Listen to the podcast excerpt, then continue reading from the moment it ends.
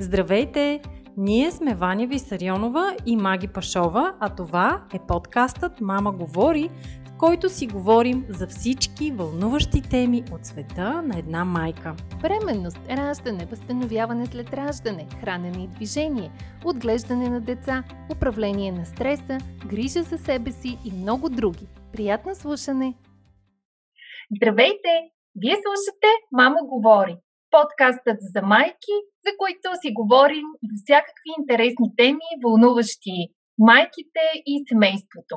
С наближаването на Великден и предстоящите великденско-гергьовски празници, избрахме да си поговорим на кулинарна тема, на това какво ще поднесем на празничната трапеза, какви са традициите, свързани с кулинарията покрай Великден и Гергьовден – и затова сме поканили на гости една много специална дама, която съм сигурна, че много от вас познават. Йоанна от Кулинарно с Йоанна.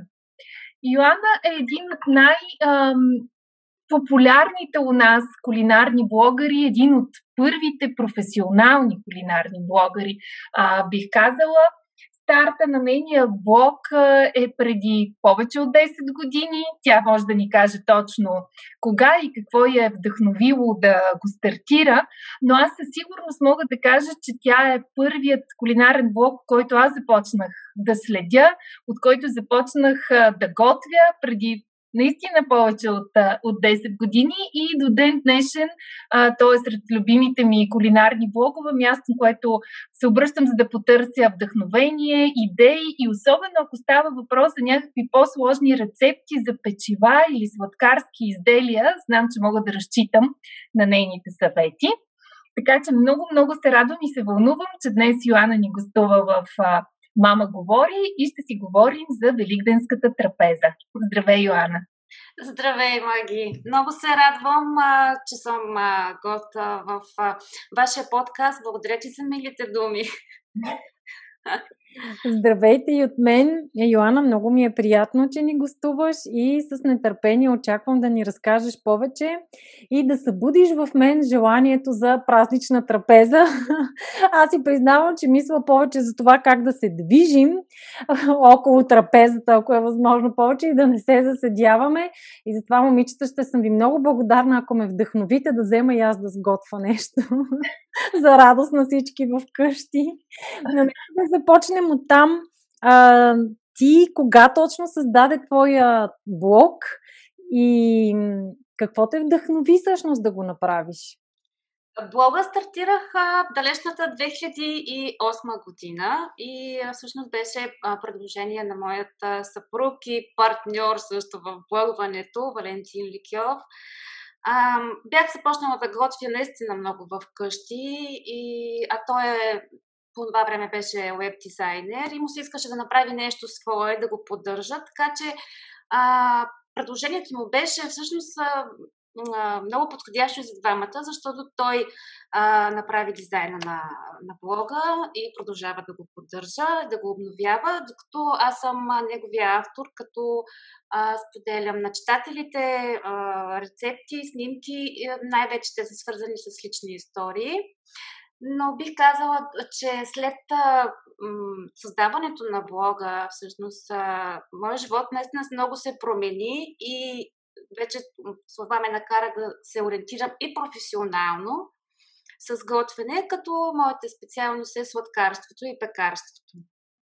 Но това тръгна след стартирането на блога, т.е. това е свързано и с една кариерна промяна за самата теб. Точно така, да. След а, стартирането на блога се ориентирах професионално, започнах много да чета, да се информирам и да се самообучавам, но в крайна сметка се оказа, че практиката в професионалната кухня, нали, опита от а, там е най-голямата и важна практика, която имам до момента. Да, ми то според мен във всяка една професия това е важно, практиката. Да. колкото, с, колкото повече практикуваш, ставаш по-добър. Това е така А, мен винаги много ме е впечатлявал твоят изследователски подход към храната. Как търсиш историческите корени на една рецепта, как разказваш за традициите, свързани с нея. Нали? Не просто да се сподели а, рецептата и стъпките на приготвяне, но а, какво седи за рецептата. Да, за мен е много важно. То идва от любопитството и за мен е важно не само да се приготви една рецепта, защото ние лесно може да изброим съставките и технологията, но по-скоро съм любопитна защо трябва да го направя точно по този начин. А, какъв ще бъде резултата, ако постъпя по друг начин? А, и точно с а, а, това четене с всичките опити, примерно ако взема една рецепта, мога да я приготвя по, с три техники, ще имам три различни резултата, въпреки че съставките са едни и същи. А, точно този опит споделям с а, читателите, а, защото много често от а, тях идва а, обратна връзка, а, някой решил да приготви нещо, но споделят, че не му се е получило или че не е като на снимката, или че било по-твърдо или тестото по-меко, или винаги има някакви казуси. И в този момент а, всъщност а, а, точно а, практиката, опита а, с различните техники а, ми помага да обясна аз по-добре на, на читателите къде се сбъркали и как да поправят следващия път, да не се получават лоши резултати. А ти самата имаш слабост към италианската, гръцката кухня или поне аз съм останала с такова убеждение, следейки блога ти?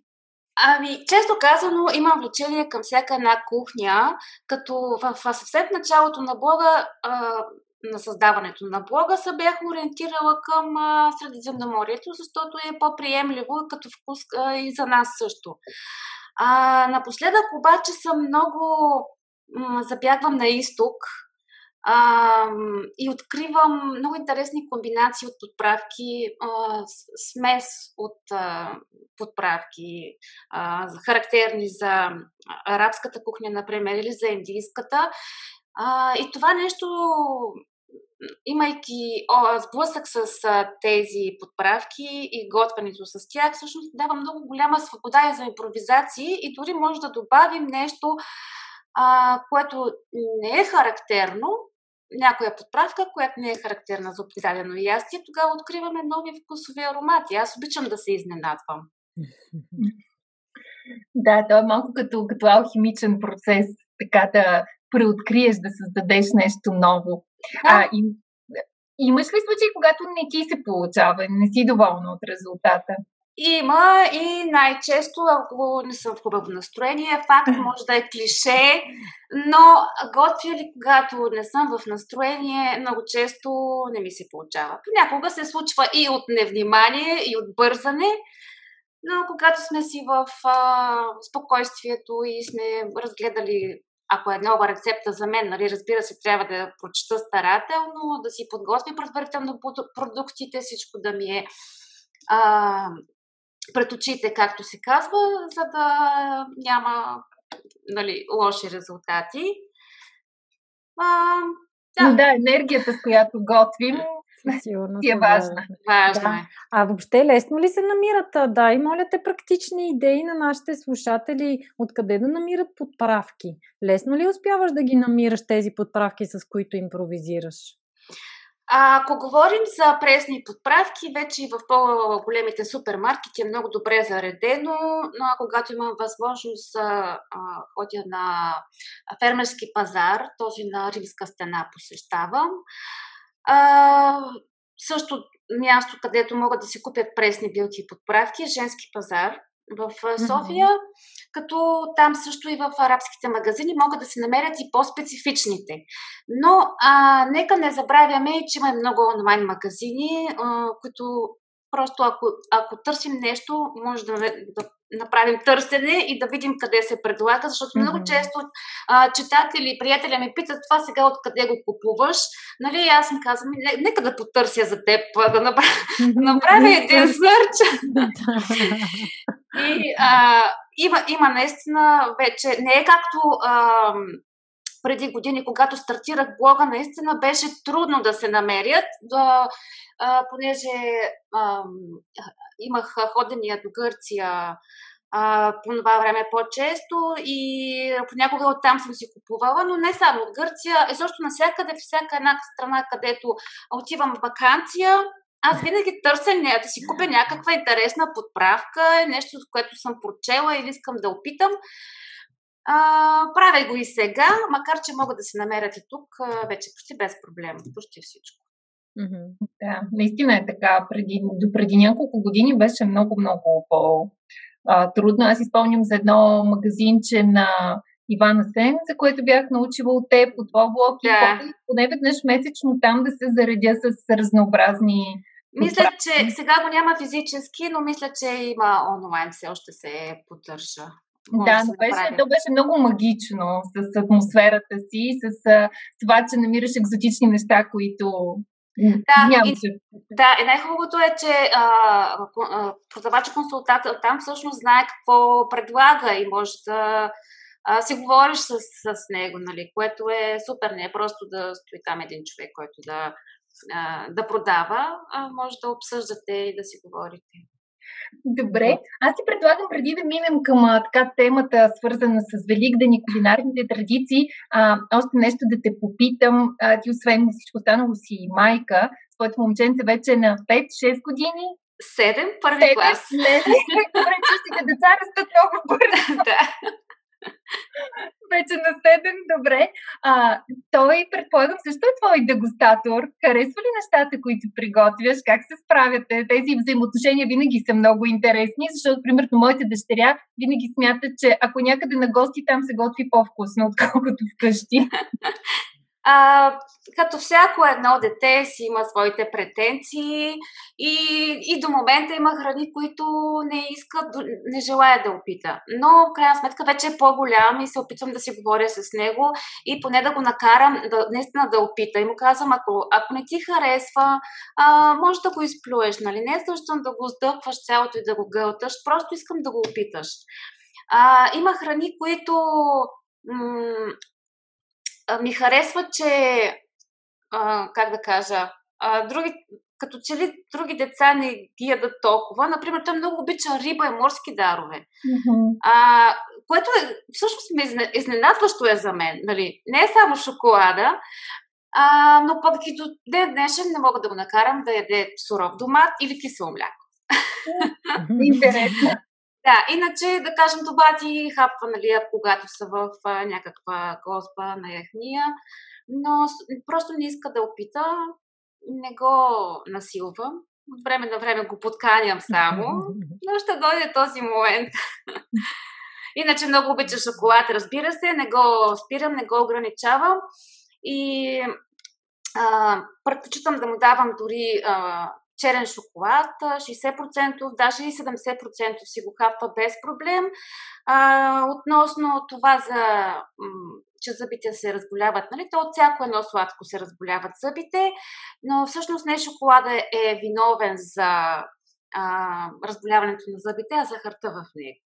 Да. А, така че няма никакъв вас, не го ограничавам пяденето на шоколад, смятам го за полезен. Сега, разбира се, умерено трябва да е, нали? Не постоянно, но все пак всички имаме нужда от хубава, такава хубава храна за настроение. За Абсолютно. Храната, да, ние сме, аз често съм го казвала, единствения биологичен вид, който се храни и за удоволствие и храната трябва да ни го доставя, да ни дава тази наслада. А по отношение на, на захарта, на сладкото въобще, в крайна сметка дозата прави отровата. И Точно така. консумираме умерено в едно балансирано меню, разбира се, че има място и за сладки. И движение да има, и нали? И Също да, с движението може да се компенсира леко. да се компенсира. Добре, момичета, да минем на великденска тема. Както ви казах, аз очаквам вие да ме вдъхновите. Йоана, ти с какво свързваш Великден? Колко великденски козунака направи до сега? Да, Великден наистина най-вече свързвам с козунаци и то А, не само лично, а по-скоро професионално, защото в този период от годината се започва прави на козунаци доста преди Великден. Има си търсене от хората и а, не е както в къщи да приготвим 2, 3 или най-много 5, нали, да има за всички. А, в производството се правят наистина много козунаци. А, в сладкарския цех, в който работих до миналата година, а, всяка година си отделяхме поне по 3-4 дни преди Великден и само това правихме с колегите. Петима сладкари от сутрин до вечер месим един след друг казаните с тестото, докато едната партида втасва, другата се оформя и печа и общо взето си е доста работа. но пък много приятната част е много обичам да ми охая на ванилия и на сладко тесто. И това ми е един от любимите моменти, в който аз няколко дни съм потопена в тези аромати. Много ми е приятно, обожавам. В тази магия. Да, да, в магията на козунаците. А, а между другото, като казахте магия, а, думата мая а, идва от гръцката дума за магия. Защото а, реално, нали, тя маята като магия прави тестото да, да бухне и да, да шукне. Това беше едно малко отклонение. А в тази връзка а, ти си почитател на използването на мая за козунаци или, си, или си пробвала и с квас? Имаш ли предпочитания към един или друг начин на ферментация? А, предпочитания не. Най-често го правя с мая, защото е по-бързо. По-бързо, да. А, да. А, имам опити с правене на козунаци с квас. Получава се много добре. А, просто се отнема много повече време. То всичко, което приготвяме с каз, дали ще е козунаки или хляб, всякакви тестени печива, а, просто отнемат време и в този случай не трябва да а, се прибързва, не трябва да следим време за втасване, което е описано в рецептата, по-скоро трябва да следим самото тесто. Трябва да, да, да познаваме а, техниката и процесите. Добре, а можеш ли да ни споделиш твоите тайни за правене на сполучлив козунак? А, разбира се, в а, блога ще намерят а, слушателите, ако искат да потърсят много информация, много рецепти. А, но като цяло, а, нека да започна от самото начало. Един а, козунак, а, за да стане добър и хубав, а, трябва да се направи на, с а, три втасвания. А, какво имам предвид? Първото втасване е вшупването на самата мая. А, прави се и а, за да се активира маята, но и за да се уверим, че тя е приясна и че ще надигне тестото. Ако маята не шукне на първият, а, този първи етап, по-добре да започнем от начало. А, второто, второто втасване е вече след като се замеси тестото, се оставя да втаса а, докато отвои обема си почти два пъти и половина. И вече третото втасване, след като се оформят козунаците, те се оставят за трето последно втасване преди печенето. А, хубаво е в козунака да има два вида мазнина. Едната е животинска, другата е растителна. Животинската, лично аз предпочитам масло, защото харесвам аромата му, но който си обича, примерно с, свинска мас, може да използва и нея. И растителната мазнина е олио, като аз съм си изградила една техника на месене, като слагам маслото в самото тесто, замесвам и след като развия глутена в тестото, след това го измесвам с растителната мазнина. Причината за това е, че а, когато ние оформим глутеновите връзки в тестото, а, то става еластично, здраво. Това помага на козунаката да задържи формата си добре но ние все пак отличителната част на козунака са конците, нали така? Да. А, първо развиваме глутена, имаме глутеновите връзки и след като го измесим с растителната мазнина, тази мазнина се овива около а, тези глутенови връзки и след като се изпече козунака, като го разчупим, ние всъщност виждаме а, конците, които са се образували. Това, на което казваме конци. А, това е а, едно от нещата, които са важни всъщност за конците. А за да може да образуваме хубав глутен, е добре да се използва брашно с по-високо протеиново съдържание. Обикновено такива брашна са предназначени за баница или за приготвяне на хляб. И вече има доста марки брашна в магазина, които пише на опаковката и съдържанието на белтъчини. Mm-hmm протеина всъщност да в тях. Обикновено те са около 9-10, като за козунака, за баници а, и за хляб а, е хубаво да са над 12. 12-13, има дори 14. 14% съдържание на белтъчни, така че който иска да си развие хубави конци в козунака, може да проследи протеиновото съдържание на опаковката.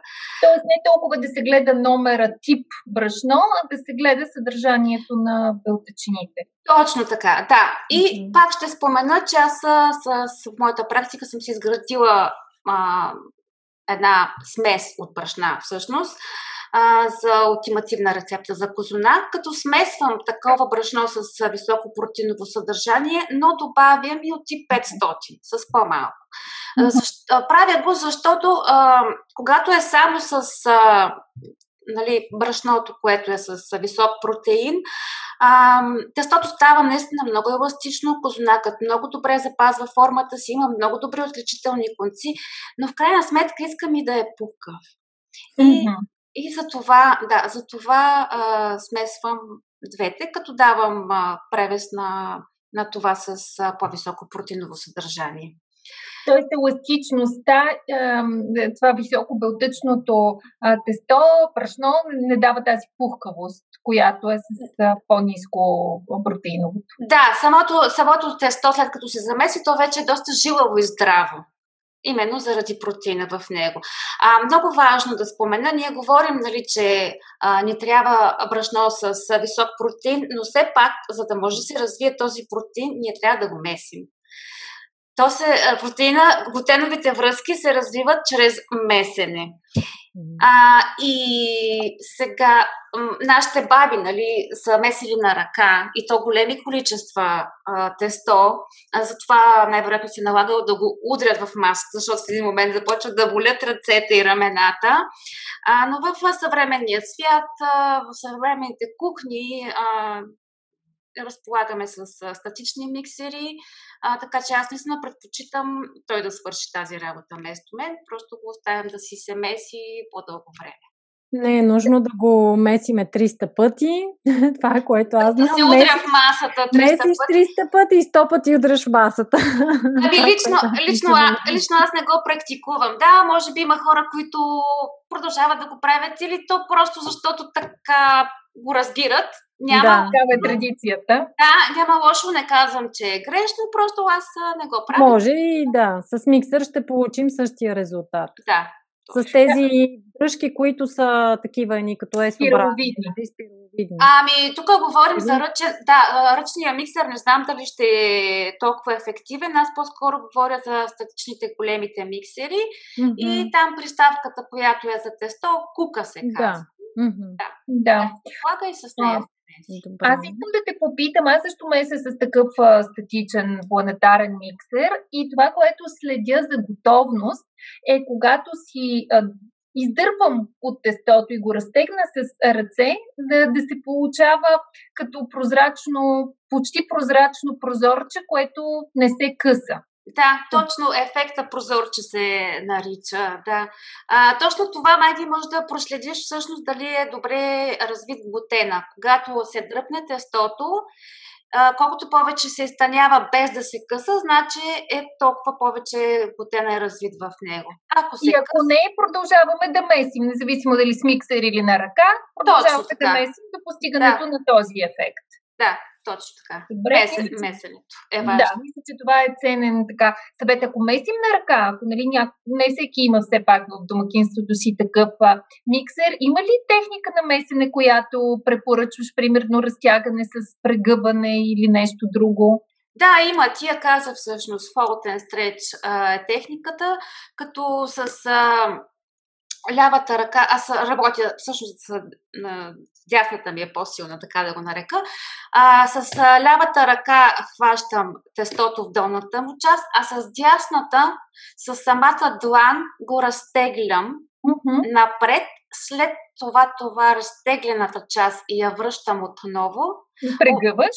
Прегъвам, да. Обръщам тестото с няколко градуса и продължавам по същата техника да правя. И така въртиш, разтягаш, прегъваш, въртиш, разтягаш, прегъваш Точка. и продължаваш така, докато получим ефекта на практика с прозорчето. А, да, освен с прозорчето, той и при самото разтягане вече се вижда как се... Защото става по-еластично и се образува глутена връзките. Чудесно.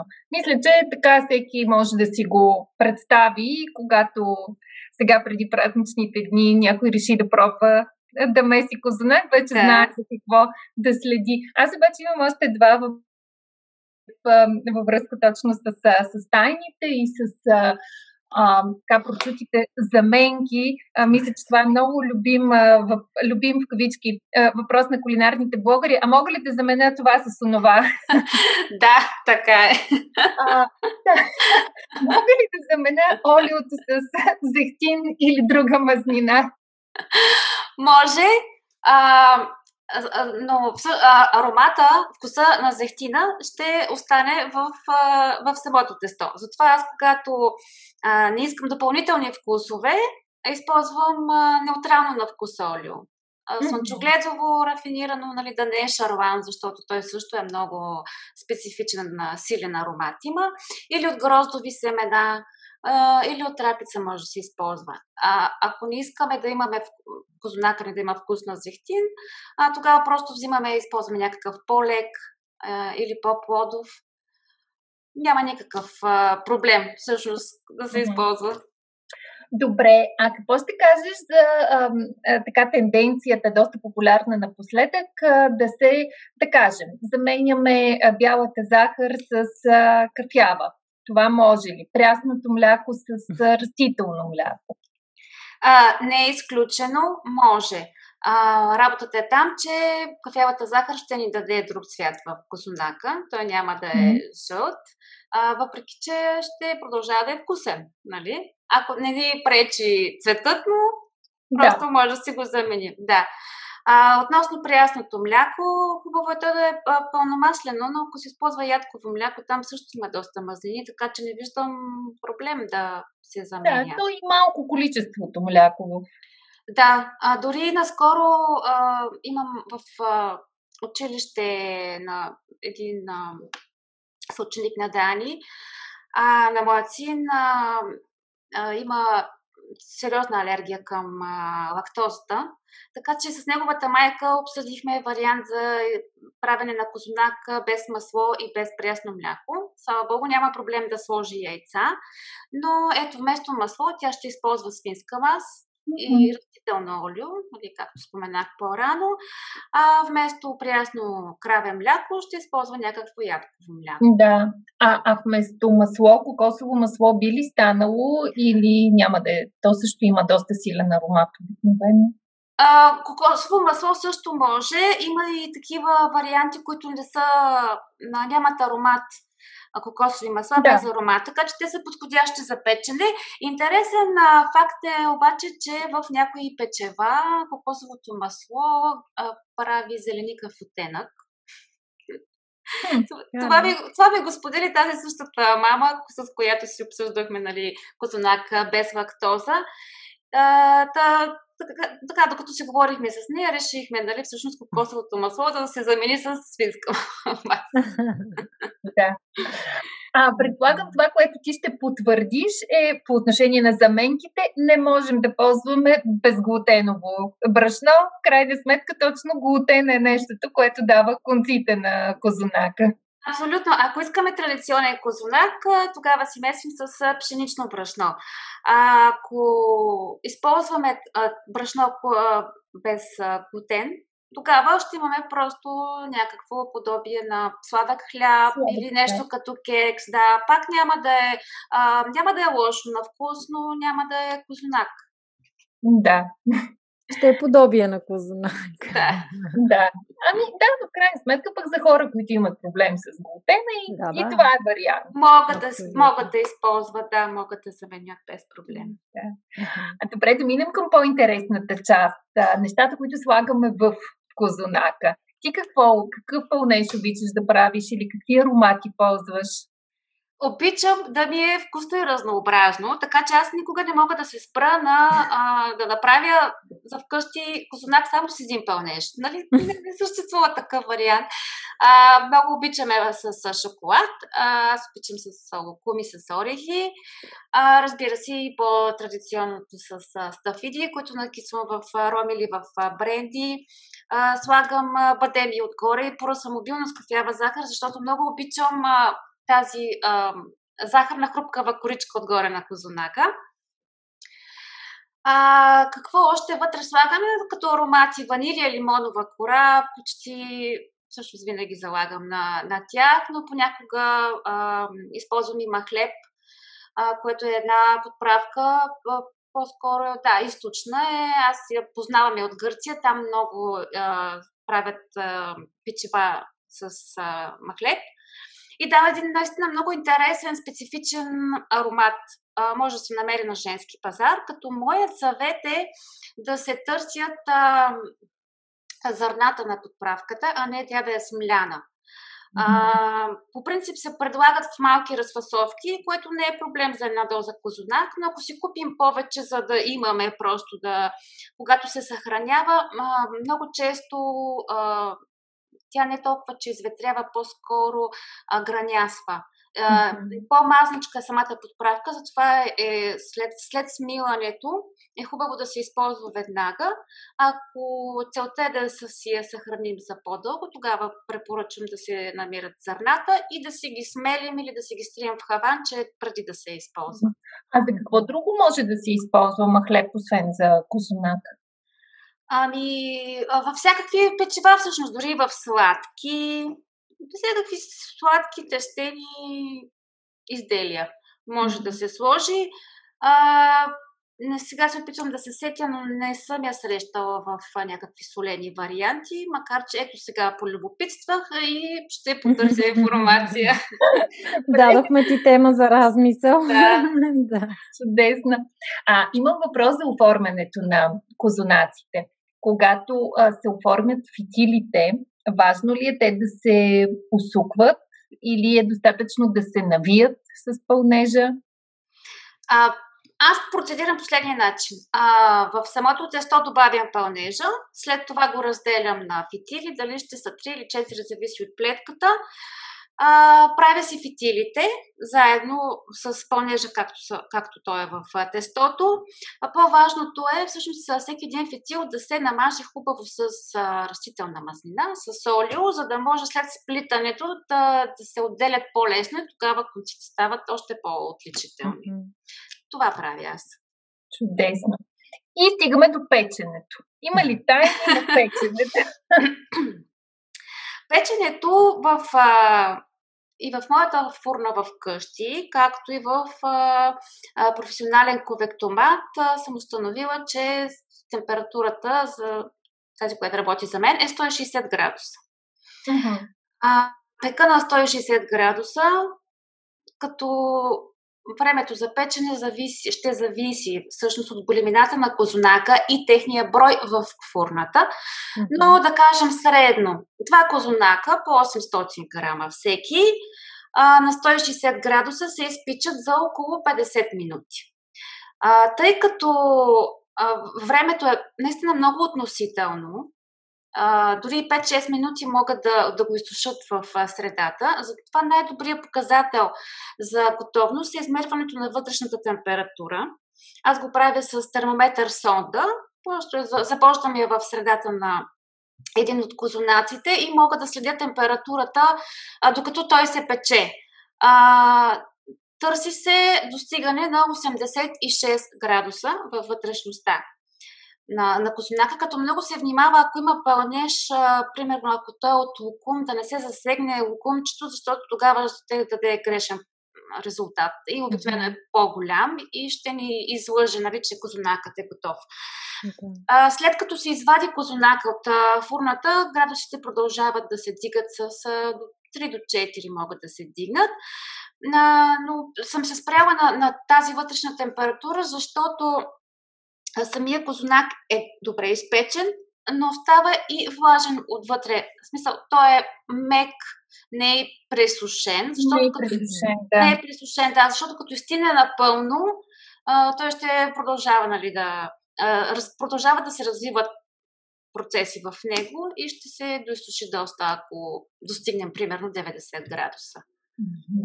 Ами, много, много ценно и полезно това, което споделяш. Аз така аз мисля, че хората, които ни слушат, ако решат да пекат козунаци, обаче трябва да се снабдят с такъв. С термометър. Не е задължително термометъра да е сонда, на мен а, просто е по-практично и по-удобно. Може да е а, и обикновен а, дигитален сладкарски термометър, и като наближи времето, да кажем след 40-та минута от началото на печенето, козунака се изважда и просто се пробожда в средата с термометър, да се засече температурата горе-долу колко а, време за печене би му останало, нали, ориентировачно. А такива термометри се намират в магазините за специализирана сладкарска посуда. Да, има, има в такива магазини, има в метро, има в, в по-големите супермаркети също и както вече казах, онлайн може да се намери вече всичко. Да, няма време за онлайн поръчка, трябва на място да има. Няколко дни има до Великден, така че който, който чул на време, има време. Се организира, да. да. да. Йоанна, кажи за тези, които нямат възможност а, да пекат, а, къде могат да пробват твоите козунаци? И, има ли от твоите козунаци, че тук чуваме ни драми с а, нали, други хора, които продават козунаци? Няма, пък то е ни записвания, пък едно чудо. Не твоите... са записвания. Да, до твоите козунаци можем ли да се доберем? Ами, за съжаление, в, в момента няма откъде, защото да, не правя производство, ще произвеждам само в къщи. Е. А, но се надявам а, за другия Великден да има възможност, така че ще ви поканя, ще ви поделя даже по един. Супер, добре. Записвам си да знам. Благодаря и живи и здрави така за следващия Великден. А, аз предлагам сега да поговорим за другия главен герой на Великденската трапеза, освен Козунака. Това са от цветните шарени яйца. Имаш ли любима техника, любим начин за бладисване на яйца? Ами в последните години, то може би заради синът ми, като че ли наблягам на традиционното бладисване с а, бои, защото той също се включва и му е интересно и забавно. А, преди време бях правила яйца с декопаж от салфетки. тук вече няма боя, няма цапаница, става много лесно, е много ефектно. А, сега на пазара а, навсякъде има интересни дизайни, а, салфетки, които може да си изберем на цветя, на зайчета, на пеперуди, нали? всеки, който каквото да, обича. Става много лесно, с, с, като салфетките се разделят на много тънки слоеве, така че избираме си нали, мотива.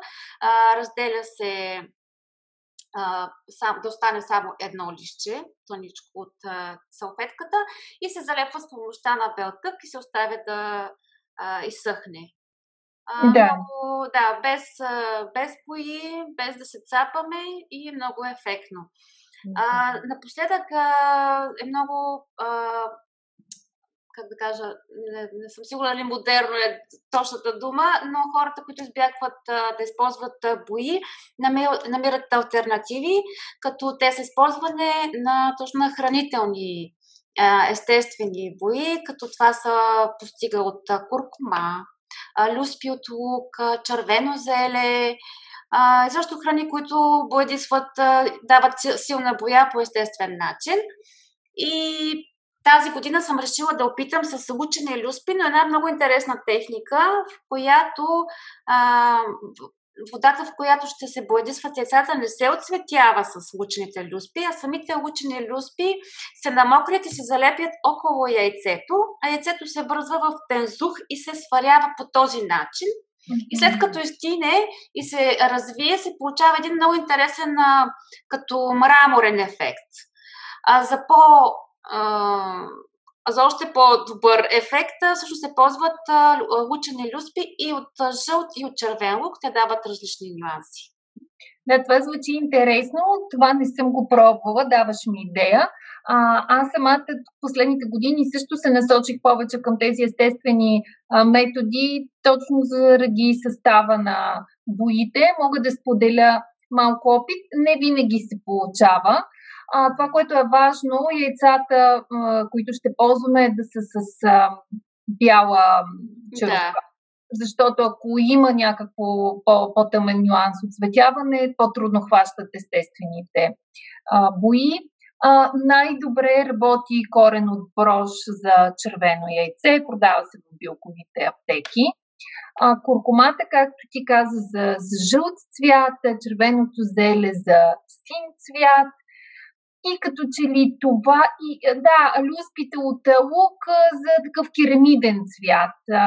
Но там нататък други неща, които често се споменават в, в интернет, примерно за зелен цвят, спанак или спирулина, при мен така и не проработиха. Пробвах няколко пъти, не се получи. А, другото, което не ми се получи, розово да докарам с червено цвекло става изключително ага. блед цвят, mm-hmm. въпреки че знаем колко цапа червеното да. цвекло. А, аз понякога ми се случва да си изцапам плота с червено цвекло и дни наред да, да остане без да успея да го изчистя, но яйцата не, не се. А, а дори върху бяло яйце? А, дори върху бяло яйце, да. Дори върху бяло яйце. Сега, разбира се, другият важен момент, а, който е добре да отбележим, е, че задължително трябва да се добави оцет, за да да. се хване цвета. Обикновено най- най-добре според мен е да се свари яйцето в а, оцветената вода, а не след като го сварим а, да го потопим. Но нали, тук пък а, се губи момента с а, творч, творческият момент. И ако да. искаме децата да участват, на практика няма в какво, защото ние си подготвяме оцветената вода и слагаме яйцата да се а, сварят в нея.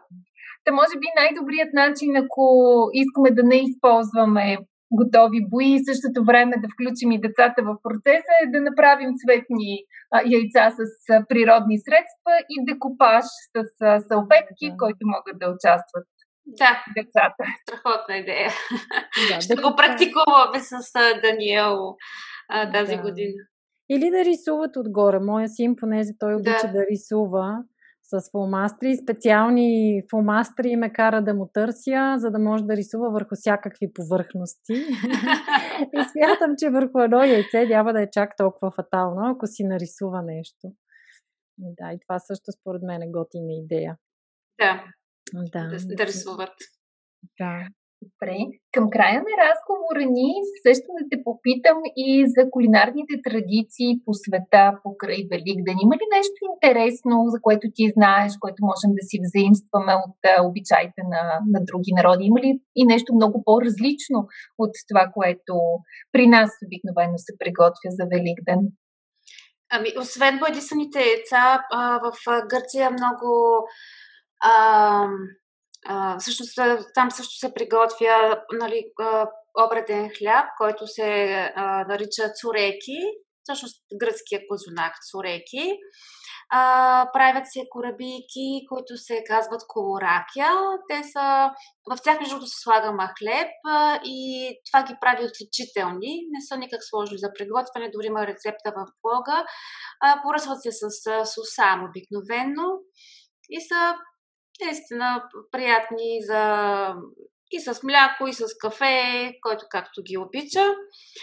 А, какво ще е интересно в а, а, Русия, Украина, Румъния и Сърбия а, вариацията на козунак е кулич, като той е а, не е, толкова, не е толкова сплетен, колкото се прави висок, като панетонето, високи кръгъл.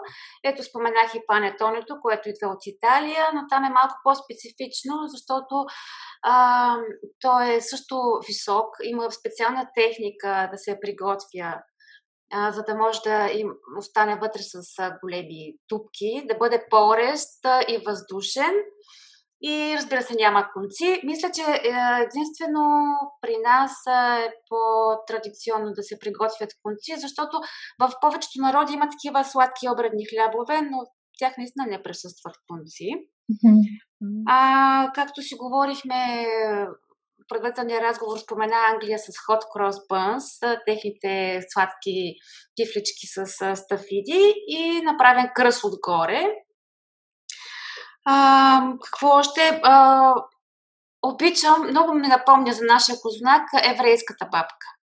Бабка е пак а, м, такъв а, сладък хляб, който се приготвят богато а, тесто, подобно на козоначеното, но пак отново няма конци в а, него, но е много вкусно и порещо може да се приготвя дори да не е великден.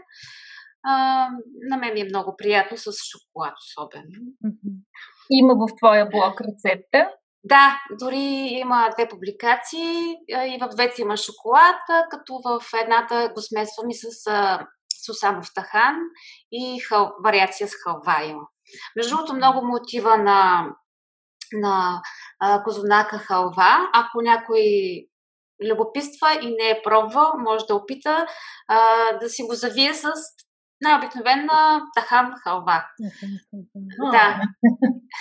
Звучи готино. интересно. Да, а на мен ми се иска в края, Йоанна, да те попитам за това да ни дадеш ам, идеи какво правим с козунака, който ни остава в излишък. Защото в моята къща също се случва, а, купуваме козунак или майка ми приготвя, отделно някоя комшийка ще донесе или в залата някой ми носи козунак, за да го пробвам и в един момент козунака остава, нали? Ти не можеш да го използваш. Това, което аз знам е тази рецепта, може би и вие я знаете, нарязан с, а, после го заливаш с а, яйца и мляко, се едно с крем карамел и го печеш. Дай ни ти някаква идея, какво да правим с излишния козунак. Да, да не го изхвърляме, защото то грехота да го хвърли в този Това е толкова труд, не да, се хвърля да. нищо. Да, обикновено се презапасяваме, за да стигне. Да. И, но с това презапасяване, всъщност, не може да го изядем всичкия и той започва да изсъхва да започнем от там, че имаме един изсъхнал козунак. Да, и как, да. Как, както ти предложи, най-добрият вариант е точно да се запече а, м- с а, смес от а, яйца и прясно мляко, малко захар, могат да се добавят пак аромати или сушени плодове. А, това, което казват пудинг, всъщност.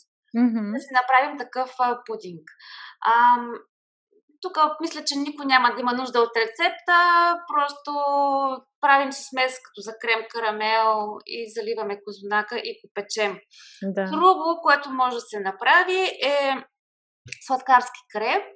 Нали, най-обикновен, как му казват, варен крем, домашен крем. Да. домашен крем и всъщност си направим от козунака нещо като торта. Все едно бисквитена торта, но козуначена. То, точно нали? така, да. Добре. Като, като бисквитена, да. но козуначена. Да. Тоест, топи, топи се сухия козунак, го топиш малко в мляко. Да, това също би станало вкусно, предполагам. Да, да с сладкашки крем ще е страхотно. И, между другото, на... това е само идея обаче на, на теория. Ще го изпробвам и на практика, като ми останат този великден козунаци. А, идеята ми е да си направя нещо като тост на тиган от а, две филии козунак, между които да сложа примерно масло или малко парченце шоколад и да ги запека в тигана като от двете страни, докато станат хрупкави, като ги притискам с шпатова отгоре. А, ако не сте пробвали такъв сандвич да си направите, пробвайте, много е вкусно. Аз много френч, френч тост с uh, козунак. да, френч тост с козунак и шоколад. Супер. Момичета, аз да, вече няколко пъти казваме към края на нашия разговор. Ние мисля, че може да си говорим спокойно още един час. Не мога да се държа да не попитам след толкова говорене за козунаци, за шоколад, за всякакви други сладки неща. А, Йоанна, ти как успяваш да се поддържаш в толкова добра форма, работейки с а, сладкиши професионално? А, въпросът е свързан сега и с празниците, нали, когато хората попрекаляват с а, храната, но ти пък ежедневно си с а, храна и въпреки това изглеждаш страхотно. Как го? Е, благодаря, Маги. Наистина е важно движението и докато а, работата ми по принцип е динамична, е свързана с много движения, но отделям време и да ходя на спорт. Така че ходя на фитнес. Не правя, как да кажа, много, твърде много силови упражнения, по-скоро предпочитам се собствена тежест, кардиото си ми е редовно, опитвам се да ходя пеша по, повече, когато имам възможност. И това е, наистина движението е много важно, но нека не забравяме и, че количествата, изядената храна също са важни. И то и не само количествата, и, и също и, и качеството на храната. Много е важно да, да знаем какво поемаме. А, когато го поемаме и знаем, че е добро за нас, то наистина ще работи добре, но и да не прекаляваме с а, количеството от нея. А, или по-скоро да заложим на плодове, на зеленчуци, на по натурални храни, а това, което ни е любимо, не да го спираме, но просто по-рядко да го хапваме. Да, чудесно, чудесно казано, много добре обобщено. Ваня, ти можеш ли да дадеш някакви съвети за хората, които ни слушат специално за празничните дни? Как да не се прекалява, да не се злоупотребява с празничните трапези, да не качваме а, нежелани килограми за няколко дни? Аз напълно потвърждавам казаното от Йоана. Според мен също количествата са много важни. А, нали, да си сложиш в една чиния, колкото смяташ, че можеш да изядеш и просто да не посягаш и втори, и трети път.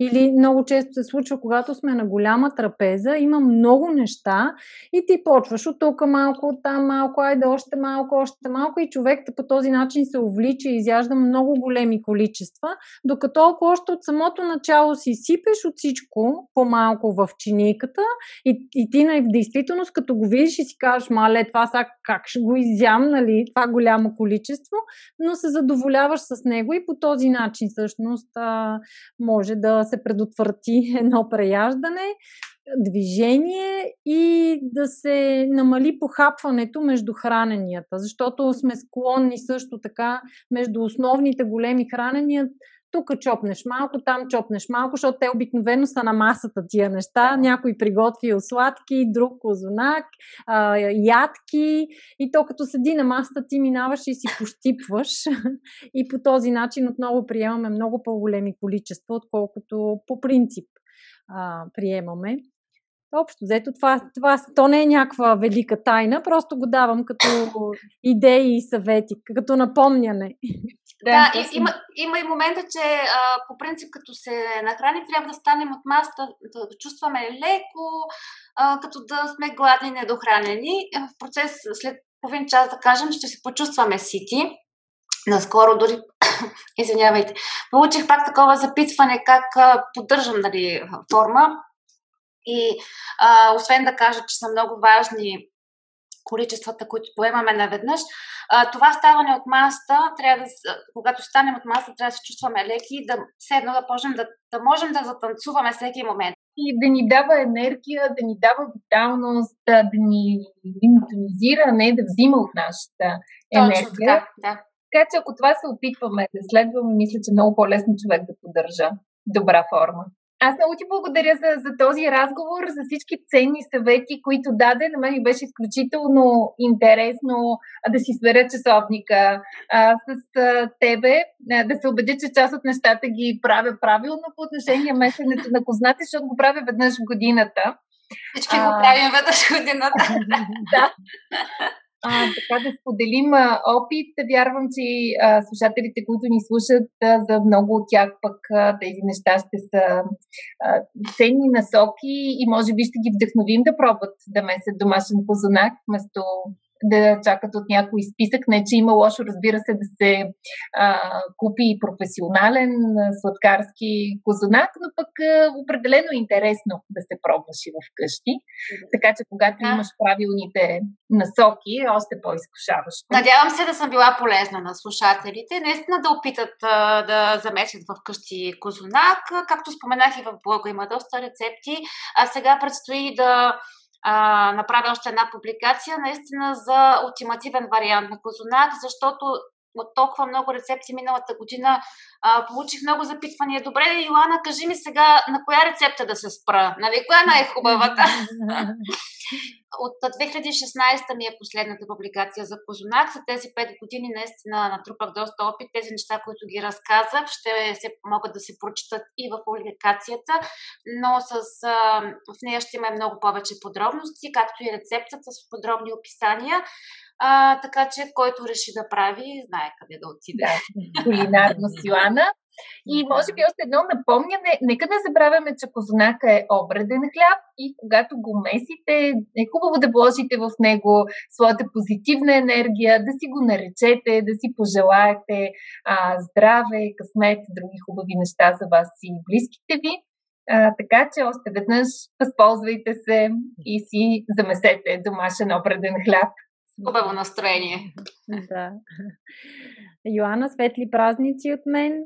Да ви е много шарено, да ви е вкусно, уютно, приятно, забавно, подвижно. Подвижно, благодаря. Светли празници и на вас пожелавам. Много усмивки, да ви е цветно, цветисто и любов. Навсякъде любов. Да сте обградени от любов и бъдете обичани и обичайте. Благодаря ти. Благодаря ви и аз. Благодаря ви и на вас, че ни слушахте и на вас желаем много весели и светли празници, да са ви здрави яйцата, да ви е вкусен козанака.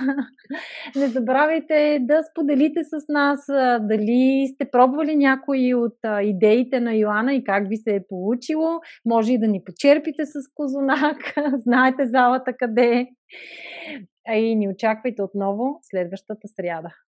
Информацията, която предоставяме в подкаста Мама говори е с информационен характер и не бива да служи и да се приема като медицинска диагноза, нито да заменя индивидуалната медицинска оценка и наблюдение. Преди да решите да се доверите на нас или други източници, свързани с диастазата, моля консултирайте се с вашия лекар и или хирург. За повече информация посетете нашата веб страница mamasum.bg и се включете в нашите онлайн програми. Програмата Не на диастазата за ефективно и дългосрочно възстановяване след раждане, програмата Мама ще съм за бъдещи майки и програмата Мама презарежда за всички преуморени майки. Очакваме ви онлайн!